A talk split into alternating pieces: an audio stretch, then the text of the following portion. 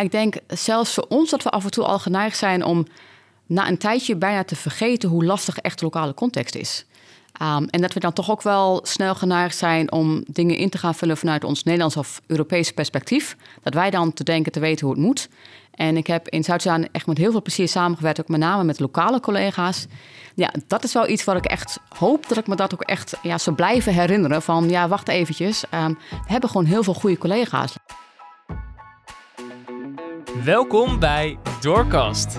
Welkom bij een nieuwe aflevering van Doorkast. Mijn naam is Lisanne van den Kamp en in deze aflevering spreek ik met directeur Leo Visser, die binnenkort afscheid neemt van Doorkast, en zijn opvolger Agnes Kroese, die vanaf 1 september zijn functie overneemt. Allebei staan ze voor een nieuw hoofdstuk in hun leven. In een ontspannen en informeel gesprek blik ik met hen terug en vooruit. Veel luisterplezier.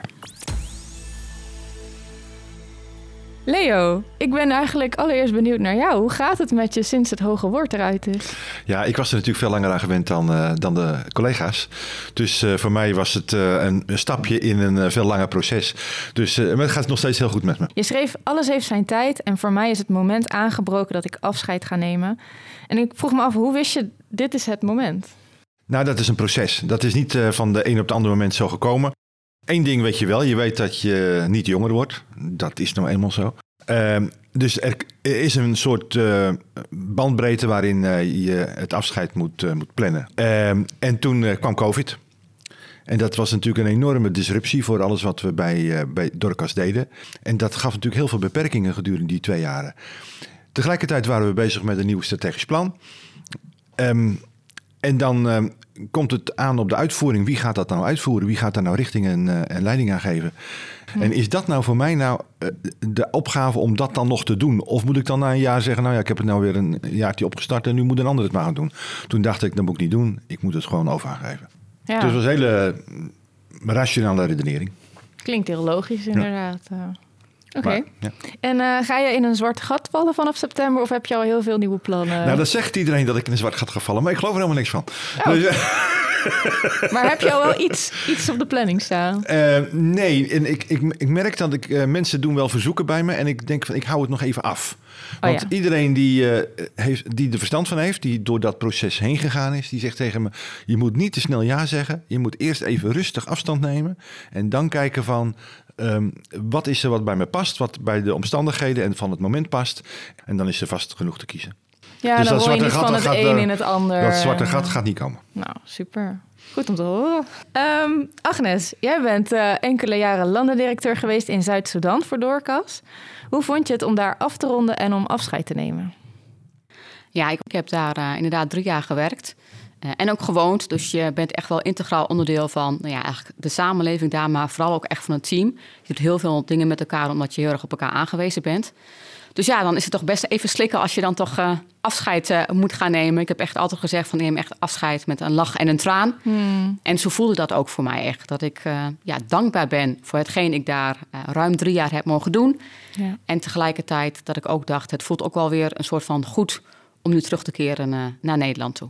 En uh, ja, Tom en ik vroegen ons af, uh, heb je eigenlijk al geoefend met speechen?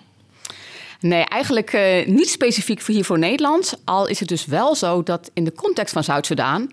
ik eigenlijk voortdurend verwacht werd om te speechen. ik denk dat zo werkt in ieder geval in heel veel Afrikaanse landen, wat ik weet. Waar je ook komt en vooral als je een bepaalde positie hebt... ja, er wordt eigenlijk altijd wel gevraagd van... nou ga nog even iets zeggen en dan moet je maar te plekken even bedenken van wat je nou wilt zeggen. Dus, oh, uh, dus je bent een geboren improviseerder. Uh. zoiets, ja, inderdaad. Uh, dus aldoende leert men, zeg ik allemaal. ja. Ah, leuk. Oké, okay, um, we gaan het zo hebben over van alles en nog wat. Maar zoals gebruikelijk hebben Tom en ik eerst een ijsbreker bedacht. En die noemen we de Leo versus Agnes battle. En jullie gaan de strijd aan met elkaar. Um, want wij gaan ontdekken wie van jullie de de meeste kennis heeft van afkortingen die wij hier intern gebruiken. Oh. Um, en we dachten, is het nou een ongelijke strijd, omdat Leo hier iets langer is? Maar we dachten van niet, omdat Agnes juist weer wat meer bij de, echt inhoudelijk bij de projecten betrokken was. Dus we zijn heel benieuwd. Ik ook. Um, ik weet het antwoord al hoor. Ja? ja hoor. ben je juist wel of juist niet goed in afkorting? Zij, uh, zij gaat het Agnes gaat ja, winnen? absoluut. Oké. Okay. Het legt de druk wat hoger, hè? Ja, precies, ja. Wacht rustig af. En maar ik kan zeggen, ik heb eigenlijk al vakantie. Dus ja, als ik het even niet meer weet, is dat een heel goed teken. Oh, jij zit helemaal met je hoofd in, eh, nog in de vakantiemodus. Precies, ja. Oké, nou dat is dan misschien weer in jouw voordeel, Leo. Dit geluidje betekent dat het niet goed is. Oké. Tom, hou jij de score bij? Ja. Oké, allereerste.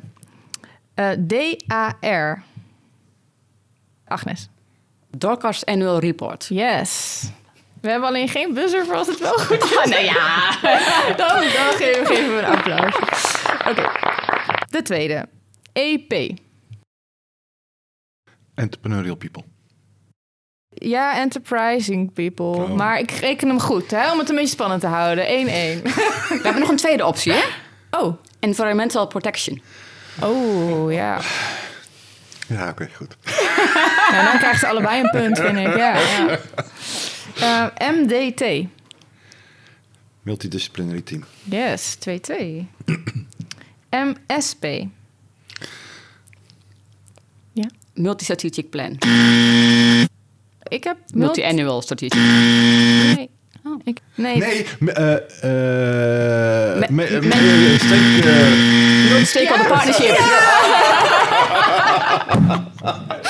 Agnes. Ja, jij had hem als eerste, maar jij, jij werd op het idee gebracht. Ja, nou ja, Tom, mag, Tom is de jury. Punt voor Agnes. Punt voor Agnes. Yeah. Eh, IMD. Pas. Inclusive Market Development. Dat is er eentje van Joost. Nou, die is kampioen in het verzinnen van dat soort dingen. Ik had het ook niet geweten, deze. GBV. Gender-based violence. violence. Ja, jij stak je hand omhoog. Oh, oh ja, sorry, ik moet omhoog. Ja. Eh, Gender-based violence, yes. Eh, CLTS. Zeg maar. Community-led total sanitation. Ja, nice. Ja, dat doen we in Zuid-Soedan, hè? Dus je moet het weten. Eh, Oké, ABCD. Asset-based community development. Yes. Fiets. F-I-E-T-S.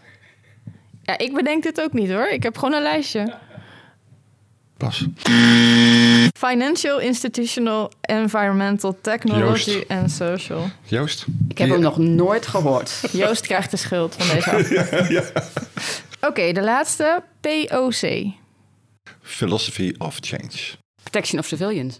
Ja, ik had Philosophy of Change, maar we moeten het lijstje nog aanvullen. Ik zal het even doorgeven aan Linda. nou, ik zie Tom zijn vingers op 5-4 voor Agnes. Nou, het was een spannende strijd. Ja. Ja, nou, Gefeliciteerd. gefeliciteerd. Ja. En dan, eh, nu zitten we er een beetje in. Ik heb een stapeltje kaarten voor jullie allebei. En op elke eh, kaartje staat een vraag. En het idee is dat jullie daarover met elkaar in gesprek kunnen gaan. Totdat jullie de buzzer horen. En dan mag de volgende persoon een vraag stellen. En eh, ja, het idee is eh, terugkijken, vooruitblikken. eh, iets delen over, ja, over doorkas en over jezelf en jullie rol en et cetera, et cetera. En nu, dit keer is de buzzer iets vrolijker namelijk.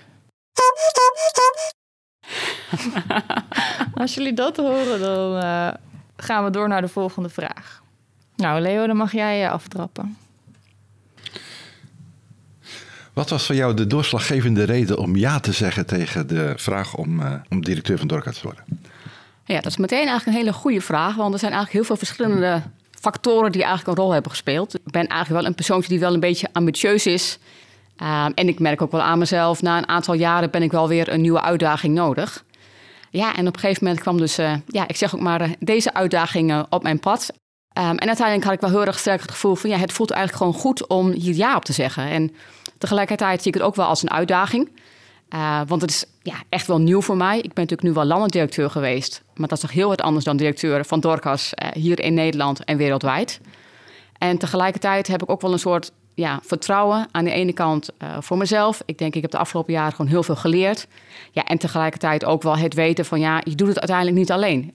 We doen het samen met een hele grote groep, heel erg betrokken collega's en vrijwilligers... die ook gewoon heel veel kennis en kunde hebben.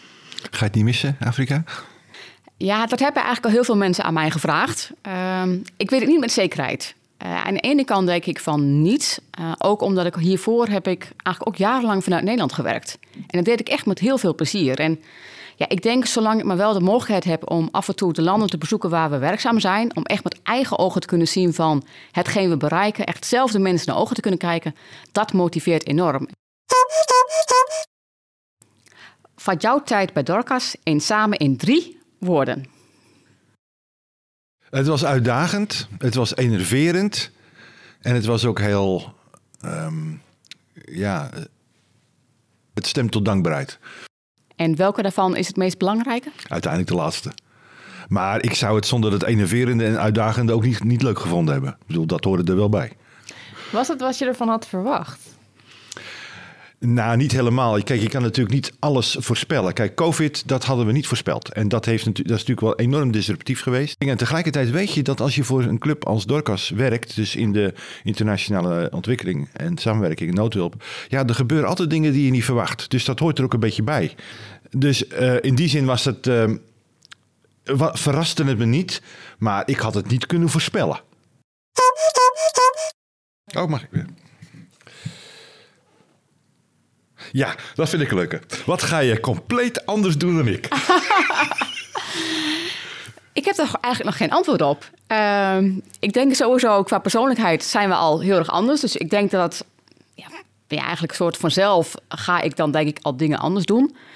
Wat ik denk met name zelf toch wel belangrijk vind, is dat ik de eerste periode ook gewoon echt tijd wil nemen om voor mezelf gewoon eh, te wennen aan de nieuwe positie, aan mijn nieuwe functie. Maar ook voor de collega's, dat je ook aan mij kunnen wennen en ook gewoon ja, een stukje rust te brengen in de organisatie. We hebben ook de afgelopen jaren heel veel ontwikkelingen al doorgemaakt. Ik zal niet meteen komen en zeggen van oké eh, Leo, eh, tot ziens, het is 1 september. Ik zit nou op jouw stoel en vanaf nu gaan we compleet de andere kant op. Dus daarin heb ik niet concreet dat ik zeg van oh ja, dat is nou iets wat ik echt helemaal anders ga doen. Maar jij kent mij en ik ken jou een beetje. Dus ik wil toch even iets verder prikken van... waar, waar, waarin verschil jij nou heel erg van mij? Ja. Nou, ik denk een van de dingen waarin wij wel heel erg van elkaar verschillen is... ehm, jij bent heel erg visionair. Ik denk dat ik het zelf ook wel zie. Ik heb heel duidelijk het doel eh, voor ogen. Alleen ik denk dat ik dan iets meer ben van... oké, maar hoe, wat betekent dit nou in de praktijk? En hoe gaan we dit nou doen? En niet alleen maar heel visionair, maar ook eventjes van... oké, en eh, nu concreet aan de slag en wat gaan we nou doen? Waarom ben jij super blij met mij als opvolger? Ervan uitgaande dat je het bent natuurlijk. Dus is dat de eerste vraag. Nou, dat, ik heb wel uitgestraald, hoop ik, dat ik blij ben met jou als mijn opvolger. Dat heeft alles te maken met, eh, met vertrouwen. Ehm, er zijn van die momenten, weet je wel, dat iemand anders aan je kan zien van... dit is precies de goede oplossing. Denk, ja, dat is dan zo. Dat hadden ze, had ik nog geen woord gezegd en dan wisten ze het al. Dus dat is, ehm, dan voel ik aan van, oké, dit geef ik met vertrouwen over. Nou, dan, dan is goed. Nou, intuïtie toch? Dat is intuïtie, ja. Mooi. Oh, nou moet ik even. Het is geen gemakkelijke tijd. In vele opzichten is dat zo. We hebben allerlei crisis, klimaatverandering, oorlogen, et cetera. Hoe houd jij hoop? Ja, ik denk voor mij de belangrijkste manier om hoop te houden is uiteindelijk altijd voor ogen te houden voor wie je doet. En ik reflecteer toch ook even weer terug aan mijn tijd in Zuid-Soedan, want daar heb ik gewoon de meest recente ervaring. Uh, als je kijkt naar de statistieken van Zuid-Soedan, is het eigenlijk de afgelopen jaren eigenlijk alleen maar verslechterd. En dan kun je jezelf bijna af gaan vragen van ja, voor, waarvoor doen we dit nog? Wat is uiteindelijk de zin waar we mee bezig zijn, dat het toch maar niet beter gaat. En je ziet maar dingen verslechteren. En je ziet maar dat er opnieuw gevechten zijn, dat er weer mensen omkomen, dat mensen honger hebben, dat er overstromingen zijn. En wat mij uiteindelijk heel erg helpt, is dat ik dan toch weer zelf de mensen in de ogen kan kijken. En ik heb echt weer de, de glans, uh, de hoop terug zien komen in de ogen van mensen. Soms wordt er wel eens cynisch gesproken over die druppel op de gloeiende plaat. Maar ik zeg altijd maar van ja, maar stel nou voor dat je net zelf onder die druppel staat. Uh, en ik heb dus die mensen mogen zien die onder die druppel stonden. Ik heb echt kunnen zien dat we als Dorcas hoop geven. Uh, dat mensen weer zelf voor hun kinderen zorgen. Dat ze echt maar heel trots vertellen, kijk eens hoe ik er nou uitzie. Ik heb zelf mijn eigen kleding gekocht. Ik was afhankelijk van hulp. En nu kan ik gewoon alles weer zelf doen. Ja, en dat zijn voor mij echt altijd de momenten dat ik denk van ja, maar zolang ik dat nog zie, dat we daadwerkelijk verschil maken. En natuurlijk, dat zie je misschien niet altijd in het grotere geheel, maar ik weet, en ik weet het echt uit eigen ervaring, we maken wel degelijk verschil. En ja, dat blijft mij gewoon hoop geven, ondanks welke situatie je ook ziet. En ook nu in de huidige tijd, dat je denkt van, waar gaat het naartoe? Maar ik denk van ja, maar uiteindelijk, we kunnen nog steeds iets voor mensen betekenen. En zolang we dat maar blijven doen, mogen we weten van, ja, we kunnen nog steeds iets doen. En dat, Ja, nou, ik herken dat heel erg. Als je de keer helemaal doorheen zit, en, en dat gaat gebeuren, hè, dat je er ook hier een keer helemaal doorheen zit, moet je gewoon even die fotootjes terughalen of je moet even, even op reis gaan en dan, precies, dan krijg je weer de heb je- energie. dan heb je weer energie. Ja, ja. Ja, mooi. Inzoomen zeg je eigenlijk. Niet naar de grote problemen kijken, maar naar... Inzoomen. Ja, je moet natuurlijk naar de grote problemen kijken, maar af en toe echt inzoomen. Ja, en ook vooral ook echt wel dus ook zien wat je wel daadwerkelijk doet en ook gewoon dankbaar daarvoor zijn. Uh, want soms ben je bijna geneigd om alleen maar negatieve te zien, omdat dat zo overweldigend is. En dat lees je ook alleen maar in het nieuws, bij wijze van spreken. Maar er zijn ook gewoon heel veel mooie dingen die gebeuren, heel veel goede dingen die gebeuren. En niet alleen in het buitenland, hè, uh, maar ook juist in Nederland. Want daar zien we ook bijvoorbeeld met, uh, als ik hoor over Dorcas-vrijwilligers, hoe mensen betrokken worden, uh, hoe dat soms ook voor hen helpt, bijvoorbeeld uit hun sociale isolement te komen. Ik denk van ja, we doen als Dorcas zoveel mooie dingen. En dan kun je soms wel eens denken van, oh, het is bijvoorbeeld lastig om vrijwilligers te vinden. En dat kan een probleem zijn. En tegelijkertijd mogen wij heel dankbaar zijn voor alle vrijwilligers die we eigenlijk al hebben. Tel je zegeningen. Absoluut. Ja, ja. mooi. Tot geluidje tussendoor. Ja. Ben je helemaal uitgeschreven. Precies, ja. Het werkt wel. Uh, Leo, hoe heeft het werken in deze sector jou gevormd als persoon? Oei, dan moet ik even teruggaan naar mijn. Uh, ik, ik, kom uit de zakensector, hè? maar dat is alweer twintig jaar geleden, dus dat is best alweer heel lang. Um, en in het begin dacht ik, toen ik in deze sector kwam, nou, dat is, dat is me ook maar een beetje overkomen, zullen we maar zeggen. Um, ik moest echt even een paar maanden even zoeken van wat is nou mijn rol hier in deze sector. En toen zei mijn dochter op een gegeven moment, zeg, pap, jij bent milder geworden. Dat vond ik een hele lieve opmerking van haar, maar zij zei dat natuurlijk gewoon helemaal uit haar, uit haar beleving. En um, wat ik zelf eigenlijk vind is, je bent, um, bent gaan zien hoe ingewikkeld de samenleving soms in elkaar zit. En hoe moeilijk het is om echt verandering teweeg te brengen. En um, dat je daar ook heel veel geduld voor nodig hebt. En dat geduld is mij ook niet natuurlijk gegeven, om het zo maar even te zeggen. Uh, dus dat heb ik wel moeten leren. En dat heeft me dus in die zin ook wel weer veranderd. En ik kan er ook niet heel goed meer tegen als mensen daar dan. Um, um, ja, een beetje te kort door de bocht op, op reageren. Dan geef ik ze over het algemeen wel weer even van katoen. Dus dat heeft me dan wel weer. Uh, dat heeft me ook weer echt veranderd. Mijn zienswijze is daardoor veranderd. Kun je een concreet voorbeeld geven?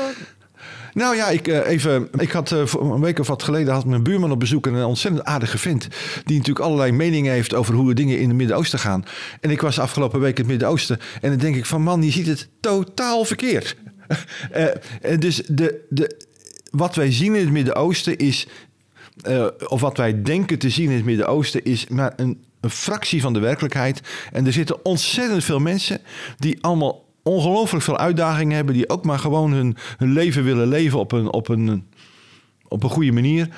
En um, ja, als je dat niet kan zien en als je dan die. die om met Agnes woorden te spreken, die mensen niet in de ogen kan kijken en zien van waar zij mee struggelen in het leven en, en hoe zij dat op een of andere manier te proberen te doen, dan mis je gewoon de complexiteit om dingen te veranderen. En je denkt veel te makkelijk over hoe, uh, hoe, dingen, hoe dingen zijn. Ja, nou, ik snap dat wel hoor. Jullie hebben nu allebei uh, drie vragen gesteld. Er zijn, ligt nog een hele stapel met andere vragen. Ik stel voor uh, dat jullie er allebei nog eentje... Ja, kies er maar één uit of bedenk zelf een vraag, dat mag ook.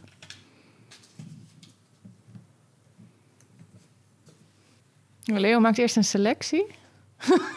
oh, je hebt er twee. Je wilt twee vragen stellen nog. Nou, uh, brand los. Wat neem je mee uit Zuid-Soedan? Om te beginnen echt respect voor de collega's daar te plekken... Uh, die uiteindelijk het meest moeilijke werk doen. Ik denk dat wij geneigd zijn om na een tijdje bijna te vergeten... hoe lastig echt de lokale context is. Um, en dat we dan toch ook wel snel geneigd zijn om dingen in te gaan vullen vanuit ons Nederlands of Europese perspectief. Dat wij dan te denken te weten hoe het moet. En ik heb in Zuid-Sudan echt met heel veel plezier samengewerkt, ook met name met lokale collega's. Die eigenlijk ook zoveel weten van de lokale context. Ja, daar had ik geen idee van. Ik was hen ook daarin echt nodig. En ja, dat is wel iets wat ik echt hoop dat ik me dat ook echt ja, zou blijven herinneren. Van ja, wacht eventjes. Um, we hebben gewoon heel veel goede collega's. Laten we daar ook gewoon dankbaar voor zijn. Mooi. Dat is heel waardevol, vind ik. Absoluut. Ja, nee, dat, uh, ik vind dit, dit is echt heel belangrijk. Blijven zien wat die anderen allemaal moeten doen en hun uitdagingen en zo. En dat is heel lastig als je op die stoel zit, hè? Want je moet door, door, door. Precies, ja. En soms ook gewoon, weet je, de, de kleine dingetjes, hè. Van, eh, gewoon even heel, heel concreet. Als het een keer eh, regent in Zuid-Soedan, en het kan gewoon echt flink regenen daar. ah, dan komen gewoon collega's, die komen pas om een uur of elf op kantoor als het droog is. En in het begin had ik zelf ook zoiets van, ja, hallo, eh, je wordt gewoon betaald om te werken. Eh, kom gewoon naar kantoor toe. Ja, weet je, dan ben ik ook alweer... eh, Your, Du- your Dutch side. ja, dan ben ik ook echt alweer zo zagen. Denk van, eh, hoezo kom je later? En ja, op een gegeven moment, als je daar wat langer bent, dan zie je inderdaad die wegen. En dan denk ik van, ja, eh, inderdaad, er is gewoon geen doorkomen aan. Ja, dat zijn wel dingen, daar moet je gewoon echt wel even aan wennen. Of nou ja, een ander probleem was constant eh, internet, eh, elektriciteit, generator wat het niet doet. Ik ben ook iemand die heel erg van het plannen is en van, van tijdige afspraken. Ja, de generator doet het op een gegeven moment gewoon niet. Ja, dan kan ik wel een online afspraak hebben met collega's hier in Nederland. Maar ja, hij doet het gewoon niet. Ja, daar is gewoon niks aan te doen. En er is momenteel is er ook geen monteur beschikbaar. En de onderdelen moeten uit Juba komen, die zijn er vandaag niet. Ja, je leert daarin echt wel ook, eh, ook jezelf kennen. Uh, maar ik denk dat het voor mij ook een hele goede periode is geweest. En uh, ja, ik neem dat gewoon weer mee als een uh, goede ervaring in mijn rugzak... wat, wat meegaat als ik straks als directeur aan de slag mag gaan hier. Oké, okay. welke vraag had jij uitgekozen? Leo, heb je nog een tip of advies voor mij? Ehm, wat zou mijn tip of advies zijn? Uh, algemeen, uh, ik denk inderdaad dat je. Um, uiteindelijk moeten de mensen het gaan doen. Dus je moet het niet zelf gaan doen, want dan, uh, dan loop je zelf verloren en dat is niet handig. Dus je moet eigenlijk een soort innerlijke luiheid hebben in de zin van: ik heb het nu laten zien en nu moeten jullie het gaan doen. En dat is best lastig, want je hebt een neiging om gewoon mee te duwen. En dat werkt over het algemeen niet. Dus ja, dat is wel misschien de lastigste. Het, ja, in ieder geval voor, voor, Ik denk ja. dat ik jou wel ken en ik mezelf ook wel. Uh, dat vinden wij, ons type mensen, vindt dat het lastigste. Want we willen vooruit. Precies, je wilt verder en je denkt dan te weten hoe het moet. En ja. je wilt gewoon door. En, uh, ja, nee, je moet het even zo... De, de gave om even, even weer terug te gaan. Ik denk uiteindelijk ook, voelt voor hen zelf uiteindelijk ook gewoon veel prettig van, hé, hey, wij hebben dit met elkaar gewoon bereikt en het is wel heel erg mooi om het gewoon echt samen met collega's te doen en uh, vooral gebruik te maken van uh, de kennis en kunde, kunde en expertise die aanwezig is, want die hebben we gewoon volop binnen Dorcas. Ja. ja. Ja. En het gaat soms niet zo snel als dat je zelf nee. wilt. Maar ja, dat ja. is de prijs die je betaalt voor het, uh, om ergens samen te komen. Precies. En ik denk wat dat betreft, uh, wat ik al eerder zei, is, uh, zou het een hele goede leerschool ja. voor mij geweest. Om gewoon echt af en toe even een stapje terug te doen en het even te laten gebeuren. En vergeet de vrijwilligers niet. Even nog een tip. Die kun je niet vergeten als je bij Dorcas werkt. Nee, dat is zo ongelooflijk belangrijk. En dat maakt Dorcas ook zo uniek. Hè? We hebben zoveel vrijwilligers. En um, ja, dat is echt het goud van Dorcas, vrijwilligers. Geloof me. Word jij eigenlijk ook vrijwilliger, uh, Leo? Ja, ik heb eerst gezegd dat ik nou even een paar maanden niks doe. Hè. Dus, uh, oh, ja. ja. Maar dan stoppen die paar maanden, zet ik vast notitie in mijn agenda. Dan, uh, vier maanden. Het nog Oké. Okay. Nou, uh, oh ja, wou jij nog... Ja, ja ik kan nog één vraag. Wat is jouw droom voor Dorcas voor de komende jaren? Nou, ik heb denk ik al een beetje erop gehint. Uiteindelijk is mijn droom van Dorcas um, dat we eigenlijk gewoon zoveel mogelijk mensen op de juiste manier helpen. Als je kijkt gewoon de nood in de wereld, waar we het al eerder over hadden, lijkt eigenlijk alleen maar toe te nemen. Um, tegelijkertijd moeten we gewoon realistisch zijn in wat we kunnen doen. Maar ik denk wel, als je kijkt de afgelopen jaren, Dorcas heeft een ontzettende verandering doorgemaakt. Um, ik denk dat we onszelf echt geprofessionaliseerd hebben in de kwaliteit van de programma's. Uiteindelijk moet je echt weten van jezelf, waar ben je goed in. Maar ik heb daarin wel een ja, echt ambitie en hoop dat ik denk van we kunnen nog meer mensen gaan bereiken. En uiteindelijk daar doen we het voor. Uh, we doen het niet uh, om hier vanuit Nederland op ons kantoor te zitten en eind van de dag naar huis te gaan ik van, oh, dat was een mooie werkdag of iets dergelijks. nee, uiteindelijk doen we het echt voor de mensen te plekken die echt in nood zijn. En ja, dat is wel echt een beetje de droom die ik heb. En ja, daar waar ik mogelijk echt wel samen met andere organisaties. Ik denk dat het gewoon heel erg belangrijk is. en dus niet alleen andere internationale organisaties, maar ook zeker samen met andere lokale organisaties. Want die worden ook steeds belangrijker, ook voor het werk van Dorcas. En dat is ook zeker wel iets, uh, daar zijn we al mee begonnen. Maar dat is zeker iets waar we in de toekomst uh, mee verder moeten blijven gaan. Ja, en natuurlijk uh, gewoon al die vrijwilligers. We hebben daarin zoveel mensen die ja, Dorcas steunen door gewoon actief te zijn. en natuurlijk, dat kan als vrijwilliger, maar soms ook door in gebed bijvoorbeeld of door een collecte. Ja, er zijn eigenlijk zoveel mensen binnen Nederland die achter ons staan. En het zou geweldig zijn als we ook daarin de connectie met die mensen nog verder kunnen laten groeien, nog verder kunnen verbeteren. Dus ja, ik denk eigenlijk op heel veel aspecten eh, heb ik eigenlijk allerlei dromen. Maar uiteindelijk, eh, wat ik al zei, wat we ook doen, eh, ja, de mensen ter plekke moeten er echt beter van worden. Mooi, dankjewel. Ehm ja, ik denk dat we al heel erg veel hebben besproken. En ik vind het ook heel mooi dat jullie zo gewoon open en vrij vertellen over hoe jullie het allemaal beleven. Dus dank je wel daarvoor. Ja, Leo, we hebben ook aan wat collega's gevraagd of zij wat wilden delen. En dat Oh, wou ik graag grappig. laten horen. Oh, grappig, ja. Hoi Leo, dank voor de vele gezellige praatjes die we hebben gehad. Ik wens je veel wandelplezier en zegen toe. Typisch Leo. Ondernemen en aanpakken. Duidelijk zijn en met diepgang. Ik heb vooral je inzicht en analyse op de sector en landen gewaardeerd. Typisch Leo, het zien van mogelijkheden en kansen. Je maakte uitgebreid tijd voor persoonlijke kennismaking. Dank voor je persoonlijke interesse en praatjes. Je bent nooit te oud voor nieuwe dromen, Leo. En, mensen hebben jou echt gewaardeerd, dus dat wou ik nog even, wou ik gewoon. Ja, eh, nou, is leuk om te horen. even benoemen. ja. Nee, Ja. want het is best een, eh, was best een enerverende tijd. Hè? Even gewoon, Dorcas heeft heel veel veranderingen meegemaakt de afgelopen jaren. En ehm, ik had zelf ook al een beetje het gevoel dat ik af en toe een beetje aan het pushen was. Maar ik denk, ja, het moet wel klaar. Het moet wel gebeuren. Anders dan eh, zitten we straks halverwege. Ik- wist natuurlijk ongeveer eh, wat mijn einddatum was. En ik wist ongeveer dat, dat, eh, ja, dat je die tijd wel nodig zou hebben. Want er zouden altijd onverwachte dingen gebeuren. Nou, die zijn ook alweer gebeurd. Dus... Is er nog iets wat je zelf wil zeggen of dingen die je van het hart moeten? Nou, misschien. Ehm, kijk, Dorcas is wat we hebben ontdekt, en dat wisten we natuurlijk eigenlijk al, maar we hebben dat nog eens duidelijker benoemd. Dorcas is echt een beweging. Een beweging van, van duizenden mensen, hier en daar. Dus in Nederland, maar ook in Zuid-Soedan en al die andere plekken. En, en Dorcas wordt gekenmerkt, denk ik, door, dat we werken met hoofd, hart en handen. Dus alle mensen die ik ken bij Dorcas, die zijn allemaal met passie voor hun job. En dat is ontzettend waardevol. Dus dat moet je echt bewaren. Ik denk dat we met elkaar geleerd hebben en meer geleerd hebben de afgelopen jaren om ons hoofd ook goed te gebruiken. Maar dat we ook graag dingen doen. En dat, dat moeten we ook bewaren. Eh, ik heb ooit eens aan een vrijwilliger eh, die al 40 jaar of zo vrijwilliger is gevraagd van waarom, waarom ben je naar bij Dorcas? Omdat ik hier iets kan doen. En dat is zo belangrijk. Dus dat hoofd, hart en handen, dat is eh, denk ik ontzettend belangrijk. Dus dat is één kant. En de andere kant, nooit vergeten, geloof, hoop en liefde. Want zonder geloof gaat niet. Zonder hoop gaat niet. En de liefde overwint alles. Eigenlijk zou dit dan nu het einde van de aflevering Ik moeten zeggen. Zo mooi afsluiten. Hey. Ja. Eh, ja, Agnes, we hadden het net al even over dat speechje bij de functie van directeur wordt. Ik zie je al zo heel berustend knikken van deze, deze voelde ik aankomen. Ja, dus ik dacht, we gaan het gewoon in de praktijk brengen. Eh, zeker als je toch eh, zo goed kan improviseren. Dat had ik dus niet moeten zeggen, begrijp ik. Had ik een mooi excuus van ja, ik ben niks voorbereid. Dus kan ik nou zomaar niet doen. eh. Ja. Maar sluit even je ogen. Stel je voor, je staat op het punt om een zaal in te lopen... waar alle 372 medewerkers van Doorkas... en minimaal 10.000 vrijwilligers op je zitten te wachten. Geen druk, no pressure. Nee, no Ja. pressure, no pressure. Precies. Iedereen zit wel op het puntje van zijn stoel.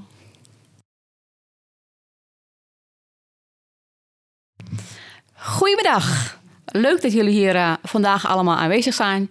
Mijn naam is Agnes Kroesen en ik ben de directeur van Dorcas. En om te beginnen wil ik jullie echt bedanken voor jullie komst. Eh, ik ben heel erg dankbaar dat jullie hier eh, vandaag gekomen zijn. Ook omdat ik heel erg waardeer wat jullie doen.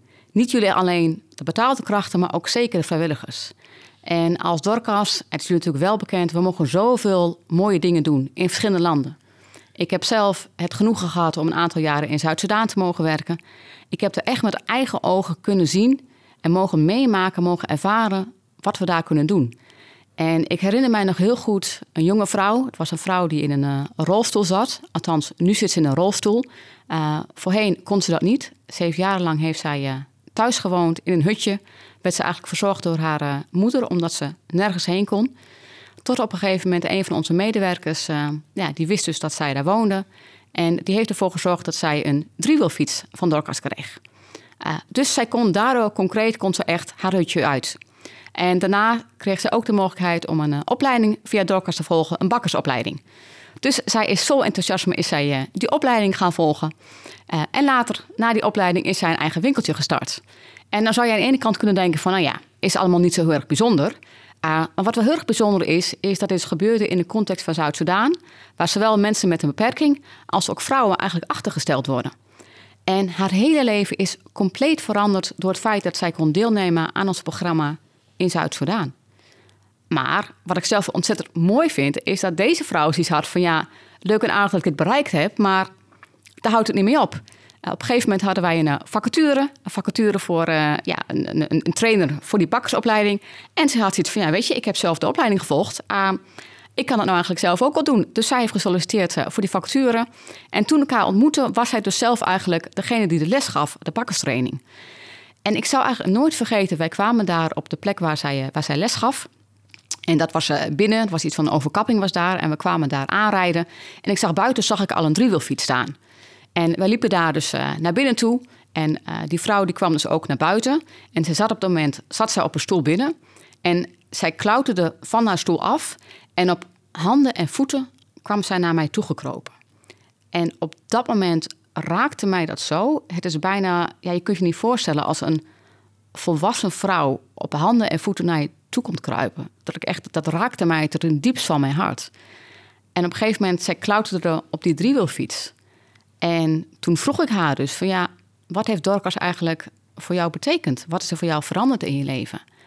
En plotseling zat daar een compleet andere vrouw die straalde, die echt een eigenwaarde uitstraalde van kijk mij eens, ik ben nu lerares van een bakkersopleiding. Ik verkoop op de markt, ik verkoop mijn producten. Ik word niet langer met de nek aangekeken.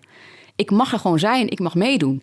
In dat hele beeld wat ik in eerste instantie had van nou ja, een, een vrouw die op je knieën naar je toegelopen komt. Dat ik denk van, toegekropen komt. Dat ik van ja, dat beeld was gewoon helemaal weg. En dat is voor mij het beeld wat Dorcas is.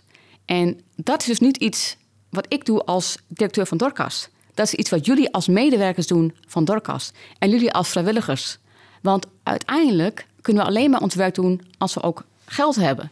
En onze Dorcas-winkels brengen heel veel geld in het laadje, waarmee we hele mooie dingen kunnen doen als medewerkers van Dorcas.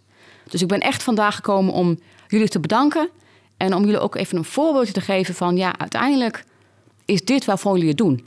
En ik kan me heel goed voorstellen als je in Nederland bent en ik ervaar het nu zelf ook weer een tijdje terug te zijn. Soms vergeet je bijna het perspectief van ja, voor, waarvoor zijn we eigenlijk bezig? En dan kun je af en toe wel eens denken van ja, waarom doen we dit eigenlijk nog? En uh, ja, ben ik vrijwilliger? Ja, ik ben maar vrijwilliger. Ik heb eigenlijk vandaag geen zin. Of ik heb het hartstikke druk thuis met de kinderen en dan moet ik vandaag nog wel werken en dat komt me eigenlijk helemaal niet uit. Maar ja, uiteindelijk hoop ik echt dat jullie ook de kans krijgen om het beeld van Nian Liang, zo heet deze vrouw, echt ook voor ogen te mogen blijven houden. Om hoop te houden, perspectief te houden. Ook als je even geen zin hebt, want uiteindelijk doen we het voor die mensen daar. En ja, ik hoop ook echt dat we met elkaar dat de komende jaren mogen blijven doen. Want er zijn nog zoveel meer mensen als Nian Liang die geholpen kunnen worden, die geholpen moeten worden.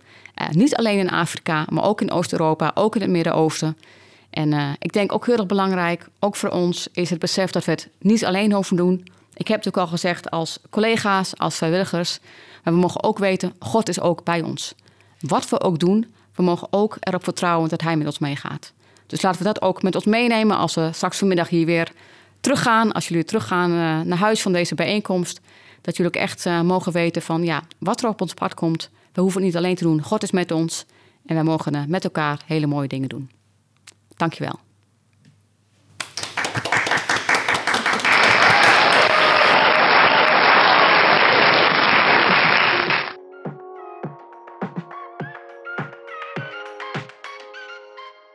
Leuk dat je luisterde naar Doorkast. Heb je een vraag of wil je reageren? Stuur dan een e-mail naar redactie.doorkast.nl.